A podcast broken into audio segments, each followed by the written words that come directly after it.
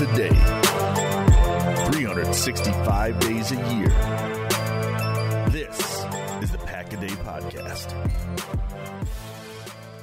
What is up, Green Bay Packers fans? Welcome back to another edition of the Pack a Day Podcast, the 3 and 0 edition of the Pack a Day Podcast the most fraudulent 3 0 edition of the Pack a Day podcast. I am your host, Jacob Morley. You can find me on Twitter at Jacob Morley. And I am joined by my non fraudulent co host, Ross Uglem. Find him on Twitter at Ross Uglem. Ross, how are we feeling today, man? We're we're feeling great. Um, we're a little stressed out, uh, just from a family uh, requirements aspect with the late Sunday game. Um, it, just throws it throws a little bit of a wrench into everything when your workday gets started at 11 p.m. after a Sunday night football game. But hey, uh, it was a Packers win, so I guess it couldn't be that bad. Yeah, it is always a little bit sweeter to have to stay up and do all that stuff when it's a win. It's just kind of bitter when it's not. But speaking of wins, man, what what a game. You know, we're 40 we're 24 hours removed almost exactly from where we're recording this right now. And you talk about stress, like just that it, it was a stressful game when when you watch the game yesterday in itself and super easy to get upset watching this game. I mean, this was one of those games, Ross, that as the Packers were leading for the majority, uh, I mean, or for leading or in this game for the majority of it. It just felt like they were down by two scores. Um, and they ended up winning by two, you know, re- essentially two scores if you don't count the garbage time um, field goal. But you know, I think you have to give credit to to the Packers head coach Matt LaFleur.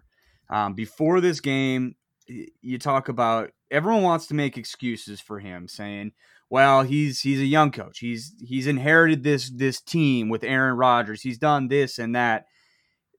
I think we just need to throw that stuff out the window. Matt LaFleur is a heck of a head coach, no qualifier. Like he just is. And you want to talk about, well, he inherited Aaron Rodgers. Yes, he did. An Aaron Rodgers team that didn't make the playoffs for two years in a row. And I, you know, I love Mike McCarthy. I love, he won us a Super Bowl. Good for him it was time for him to go. Just the cultural change that Matt LaFleur has brought to this team and to this organization, you cannot say enough about it. I mean, I'm stoked for the future of this team past the 12 era because of what Matt LaFleur has been able to do in his first two years. Um, you want a young, innovative head coach? Green Bay, you got one. You got one, I think, that needs to start being mentioned up there with the Kyle Shanahan's uh, with the McVays, with the maybe not Andy Reid's just yet. He's got to do it for a few more years, but he is that type of mind. Ross, what are your thoughts on the future of this Packers franchise led by Coach Matt LaFleur? I think you have to be thrilled um, if you are the, you know, the, the the Packers at this time with the decision. And and I mentioned this last night. Like, yeah, you, you know what? You kind of have to give Mark Murphy credit. And and as mad as that's going to make some people, uh, flat out right now, Gutekunst and Murphy did this kind of together, and they made the right call, especially at the head position. Now, uh, LaFleur gave Pettine a chance to continue on, obviously, uh, as part of the holdover from Mike McCarthy's staff. Pettine, obviously, having been a late addition to that staff. McCarthy worked with Dom Capers for years. And that is more, I think, of a question mark than, than really anything else is when does the time come for for Matt LaFleur to actually select his own defensive coordinator? Uh, yesterday. Um, but but that's I mean that's not going to happen obviously. And, and, you know, truth be told, you know we love to rag on Mike Pettine, and, and honestly, I, I'm not going to defend him because before the game, I think you even commented on it, Ross. It's like surely they're gonna have a plan for Alvin Kamara. They didn't. I mean, I, I jokingly said today. I mean, he didn't even do anything. Like he ran, he ran hitches and and flat routes. That's it. And they got him the ball in space, and it's inexplicable to me how sometimes he would catch the ball with no one around him. Like, surely that's not Mike Pettine's doing. I'm, I'm sure someone missed an assignment, but how? How? When you know, hey, let make Emmanuel Sanders beat you, make Jared Cook beat you, make Drew Brees beat you. They're not going to. 41 is the guy that will beat you, and he almost did it single handedly last night. So that that is what's frustrating, but I think you know when you get back to Coach LaFleur, everything he's touched so far has basically turned to gold. So uh, I'm actually really I'm excited if, if, he does get that opportunity in the next 12 months uh, to be able to pick one of his guys, uh, someone that he trusts, that he's maybe come up with, that he sees something in. So that that's a really exciting you know proposition to think about moving forward. And for for all we know, Mike Pettine's going to turn this thing around and play better. I mean, Ross, I think this defense has way too much talent, and and, and honestly, that is I think my main gripe is they got dudes everywhere on defense, but it just seems so discombobulated that guys aren't able to make plays or they, they make plays in spurts and it's just like we want the consistency. You know, the last the last series that the Saints had the ball where I believe it was it was a, a, crossing route and Ty Summers made a great play. It was I forget what the middle play was, but then the third play was capped off by Chandon Sullivan just sniffing out that you know that little screen, that bunch formation. And it's like, why can't we get that more often? Why didn't we get that the whole game? Um, so that that is what's frustrating. But honestly, I don't want to talk about the defense that much because they're they're going to be talked about a bunch, and they're going to be a main talking point moving forward. Just as you know, the kind of the heel of this team. I, I, I want to talk about guys on defense that made some plays, that did some good stuff, um, and how that can get fixed. But the negativity around the defense is is what it is. But um, looking at the offense moving forward, um, you know, the all 22 just came out like 20 minutes ago. So this will be fun to look at. But it, it seems to me, Ross, like the Saints came into this game and they basically said, all right, we're not going to let Aaron Jones beat us. We're going to take him out of the game. It, what what was what else was really interesting to me is the fact that they basically chose MVS over Lazard as the, the the receiver that they didn't want to beat them. Um, and so what does Lazard do but go out and have a career day? So that's a lot of fun. Um, but from your eyes, Ross, just looking through the the game, I guess, just the live film, um, what is your assessment of that? Of how basically the Packers were able to come out and attack the Saints defense, you know, down Davante Adams. Really excellent work, and I think uh, Ben Fennell put it best when he just said, like, this is the most Matt LaFleur game they've had. Period. Uh, I, I really felt like he took control of this offense and then after doing that evolved throughout the game because who knows i mean maybe aaron jones and marquez Valdes Scantling were the plan and the saints said well we're bracketing marquez and we're putting malcolm jenkins all up in aaron jones's business which by the way worked great i mean you want to talk about that guy that Raven Greene, before him, Josh Jones, last night, Will Redmond, like that guy that Mike Pettine has been searching for for I don't know how long. It's Malcolm Jenkins. And unfortunately, New Orleans signed him instead of Green Bay, uh, despite a pretty paltry price tag. Uh, I think he played really, really well, taking away Jones. They took away Valdes Scantling. And what did Rodgers and LaFleur do? Okay, well, we'll draw stuff up for Big Bob and we'll hit Jace on a few things and we'll get Jamaal Williams more involved than he was the first two weeks. And oh, by the way, it's going to be a career night for Allen Lazard. And I just thought that, man, uh, I think what you would have seen in years past is Rodgers drawing up like ISO routes at the line of scrimmage, taking the snap, not seeing anybody open, running around and either throwing the ball away or taking a sack. I, I just – this was so much better and so far beyond anything that the Packers have done without a key player uh, in the past. And that's the kind of thing, you know, like when Rodgers went down, they had to go to the Hundley stuff, or uh, times in the past when they have been missing Jordy Nelson uh, with an ACL tear, they have been missing Davante Adams. You saw the best possible version of what Green Bay's offense can look like without their best weapon, basically. And I think a lot's going to start to be made, I think, about, you know, this McVay Shanahan type coach. But the thing that McVay doesn't have, and the thing that Shanahan doesn't have is an Aaron Rodgers. You know, and you, you look at Matt LaFleur, and I think it's exciting. And I'm not, I don't, we don't need to talk about Jordan Love, but you need to start looking towards the future of this team.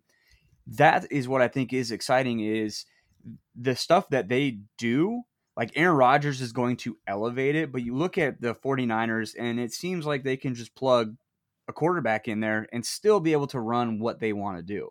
Um, and that's what's exciting. And, and, speaking of, you know, comparing quarterbacks, some a lot was made before this game about Drew Brees and you know, can he throw the ball 20 yards down the field? It doesn't look like it. I mean, it really doesn't. And I, I love Drew Brees, but he looks like um, he's about done they can still be an effective offense. And you, you see that last night, just kind of doing the dink and dunk. And a lot was made last night because at a certain point in the game, it was something like Aaron, uh, Aaron Rodgers had only attempted like three passes beyond the line of scrimmage, and Drew Brees was at like 11. And people talking about, at least in my DMs, telling me, well, that's because this the Aaron Rodgers is just a dink and dunk guy now. He's kind of going to go down the same trajectory as Drew Brees. The difference being is we saw throughout the game, the Packers are under Matt LaFleur. They love to dink and dunk. They love that to get uh, to get horizontal, all that stuff, space people out, get people moving the wrong direction. The thing about Aaron Rodgers though is he will do that, he'll do that, he'll do that, and then he will absolutely jam a dagger into your heart with a 72 yard you know, needle bomb to Allen Lazard. He did it twice. You know, so that's to me the difference between, you know, people wanting to say Aaron Rodgers is is just going to try to dink and dunk. He's just that type of quarterback. Um, we're seeing that he can be and he can be effective and he can make the easy stuff look easy like he has not done in the past as consistently as as he is this year. Um, but when you look at those two guys, you look at Brees and Rodgers, and you did and i don't know ross did you notice a difference last night when you just look at the two guys throw the ball i mean brees looks like he he's cooked yeah and i think that's pretty easily the difference right you just have one guy who's cooked and one who's not uh, Rodgers still has everything in his arm that I've, I've ever seen um, you know that bomb to lazard looked like a whole bunch of other bombs in his career and Brees is, is not that. I mean, he does not have the same zip. And it's not that you can't win without him because there are quarterbacks with huge arms that can't get it done. But you're going to have to run a completely different offense with Brees. And it's going to look a lot like the one that, frankly, scored 30 points against Green Bay yesterday. Yeah. And, and there's probably two backs in the NFL that I'd rather have over Aaron Jones, and one of them's Kamara. The other one's probably McCaffrey. But those three guys are, are pretty similar um, in the ways that they're used, and and you hit the nail on the head with Malcolm Jenkins. And I think it's interesting because if you go back and watch the the Raiders game, he abs- he got torched. Yeah, they he was rough. Yep. And you, you could kind of almost start thinking, well, is this guy is he done? And he played he played like an absolute all pro. You got to tip your hat at what he was able to do last night. He made things so extremely difficult for what the Packers wanted to do. Um, and the play that really stands out to me is that little uh, that little screen gadget type deal they had to Tyler Ervin, where you really thought Ervin was gonna get the gonna get that little inside corner on him and pick up about 20 30 more yards but just didn't and and that's the type of stuff that I think Green Bay is missing on their defensive side of the ball.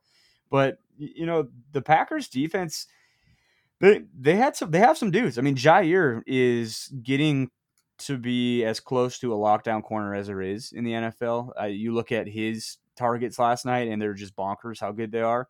What was he? He's targeted twice, gave up one completion for negative two yards, and the other one was a dropped pick six. That was yeah. the other target. Yeah, which he's man that that's the only thing that I think Jaire just needs to do to be an elite elite player. Judge he machine. To, he needs to make those plays, man. Um, and it's to the point too. What's really fun is how and I don't know if you call it arrogant, but like even if you go look at like as I tweet through games, a lot of times eh, the fan in me comes out and I'm not as like partial about things. I'm just like I get I'll get upset. And the part the fan in me though still is even after that first half, you can go check my receipts. I said the Packers are going to win this game by two scores.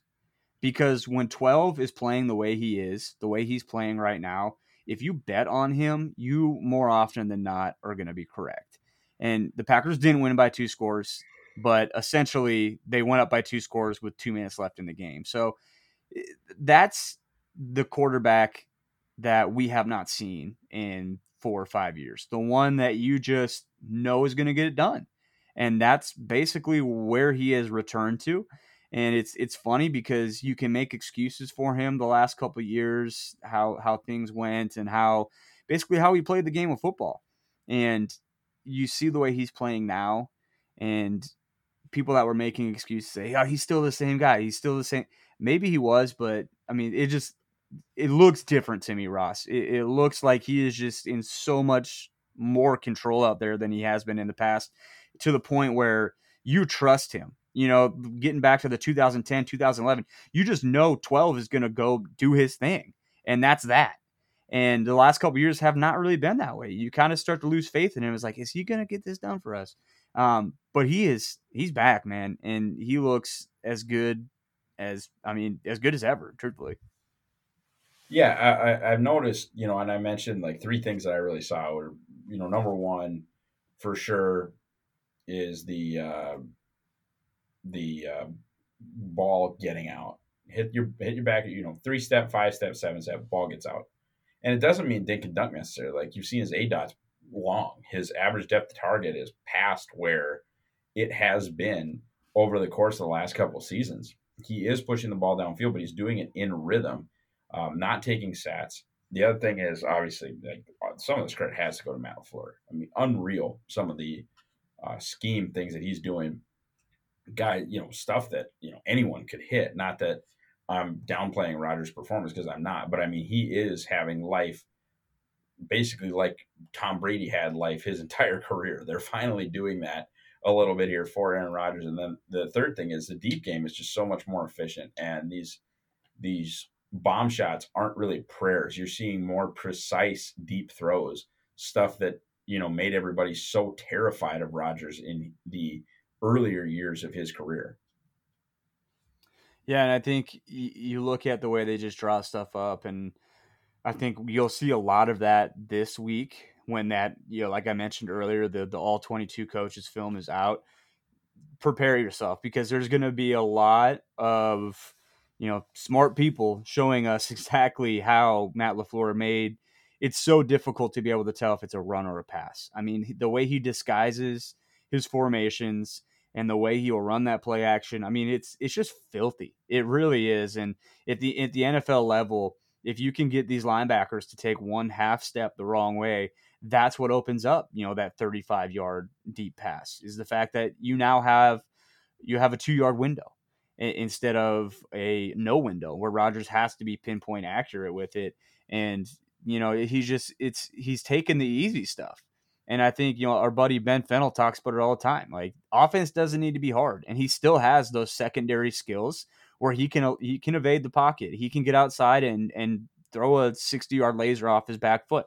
He can still do that stuff.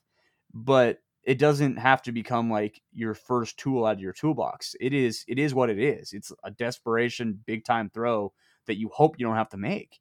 And we haven't really seen him have to make that stuff. And that's and that's good. That's a good thing. So, you know, the way this offense is trending, you have to be excited. You absolutely have to be excited. I mean, let's talk about these tight ends a little bit. You know, guys wanted to you know, guys want to write off, you know, Big Bob Tonyan after week one. Didn't do much. Week two, you know, Jace drops two really easy balls that you and I, you and I could have caught, and he comes back. Has a great night. I love that they went back to him. Just talk about the the confidence that Rodgers and the coaching staff has in him, and and then there's the big dog. I mean, he, he had two plays last night. One, you know, that catch he made was incredible. That was an incredible throw. There's just an incredible sequence of a play um, by Rodgers the people want to talk about OPI. I thought it looked like it was right away, but you go back watch the replay. Jenkins and him were they were just playing football, and and that's and and and Big Dog just ended up winning at the catch point. But that block that he had on on Cam Jordan uh, on that fourth and one play, th- that's that's special, man. Like there's not many tight ends in the league that can do that, especially at, you know, how old is he? 36, 37? I mean, he's essentially another offensive tackle out there. If he doesn't make that block, if he's not who he is, Cameron Jordan is an all pro player. He he runs through most tight ends that are asked to block him one on one in a goal line situation. He absolutely runs through their face and makes that tackle two yards in the backfield. Um, but Marcedes Lewis holds his ground uh, and gives Aaron Jones just enough of a crease to get in. I mean, you got to love what you're seeing from the tight end position. And then, not to mention, Matt LaFleur's one of seems like his his biggest crush this year is Josiah DeGuara, who hasn't played since week one. So that's a position, Ross, that I think is going to be really exciting to watch develop moving forward. Yeah, I mean the tight end group. I think even when and maybe they'll replace him with another blocking tight end or um, maybe draft a Trevon Wesco, Dalton Schultz type kid. You know, in, in the next year's draft, somebody even like a Ben Ellefson at North Dakota State, who is gone now, obviously to, to Jacksonville, but a player like that who is sort of seen as a one trick pony at the next level because outside of that, what they have in dynamic weapons in the passing game moving forward, I think is extremely exciting if you're a Packers fan. Um, Robert Tonyan being your more traditional tight end, and then Jace Sternberger being more of a flex type of, of player and then the the fullback hybrid Juszczyk type with DeGuara, I think they can be extremely diverse in what they stress an offense with. Yeah, and you talk about versatility. That's something that was harped on all offseason of what they wanted to do. They want to disguise what they're doing, and I think in Ross, I'm sure you'll probably be tweeting out stuff like that tonight as you're as you're diving into some of this offense. Um, you're seeing it three weeks into the season defenses just don't really know how to attack this offense because you you you roll out 12 personnel. You know, you got two tight ends, you got three tight ends out there, and they all can run routes. They're all athletes. They all can do stuff in in the passing game and the run game. So uh, it's it's just a lot of fun the way this in year two this offense has been constructed. And moving forward, what's what's really fun for me as really a, a big draft guy as well is to kind of realize Matt LaFleur knows what he wants on this offense, and and Good, Goody's to go out and get it, and that's fun. That that that means you're you have an offense that is uh, breaking records after three games. Um, if you remember back to the 2011 season where they broke all types of records, this offense is on a faster pace than them right now. And if you would have told people that in the offseason, uh, I'm sure they would have laughed at you, as many people did laugh at this Packers offseason and what what a what a vindicating first three games of the season so far. Um, Packers fans, if this if the rate keeps going, are going to be insufferable, and and, they, and, honestly, they deserve it because of the way uh, their team was kind of drugged through the mud this offseason. How you know they didn't get Rodgers a weapon, they didn't do this. He's only he's only my god, he's only thrown two touchdowns to a first round draft pick. Like, good lord, like gag me with a spoon. Um, just absolutely ridiculous nonsense. So it, it's going to be a super vindicating season, I believe. And uh, you know, Ross, what what is holding this team back? You know, if, you want to talk about the defense, sure, but do you not think the defense can get better? I mean, um, it's three weeks into the season, so when you look at this team 30,000 feet up and say, okay, if I am an offense and I want to beat this Green Bay Packers team, what do you do right now? Uh, I mean, I think you just you commit to running the football and you uh, harass Green Bay's you know receivers at the line. Now they might go to tight bunch formations and and run other stuff. And uh, I think a, one other thing I'll do is something that Green Bay did in Minnesota last year, uh, which was to just tell that backside rusher like you're going to hit the quarterback every time, uh, and they are not going to boot out on us no matter what. I would start sending guys at Rodgers, uh, and, and yeah, you might lose backside contain on a couple of runs, but that boot game is is really lethal right now. Um, but I, it, like I said, offensively, it's just establish the run and stick to it. I think the only time that that New Orleans really got in trouble is when Payton and Brees just couldn't help themselves anymore and said, "We have to throw the ball down the field." We're Drew Brees and Sean Payton, and then you saw Kingsley Keke get involved, you saw Za'Darius Smith get involved, and you saw, you know, uh, d- decent coverage downfield, obviously from Jaire and from from others. Yeah, and man, talk about Kingsley Keke. Like what what a what a second year jump he is making right in front of our eyes. And if if he can, you know, he's one of those guys. If he can make that jump, continue to progress. If Rashan Gary can continue to progress, you know, throw in Za'Darius, and you got to assume Preston Smith's going to show up at some time.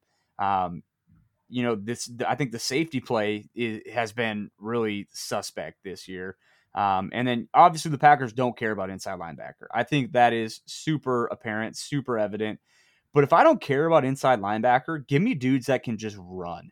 And that's that's Burks and that's Summers. And I honestly thought I thought Summers played well, well enough yesterday to, to win a lot of football games. So um, that's fine with me. And the the other guy that I'm thinking about that I think a lot of people have kind of forgotten about is Curtis Bolton.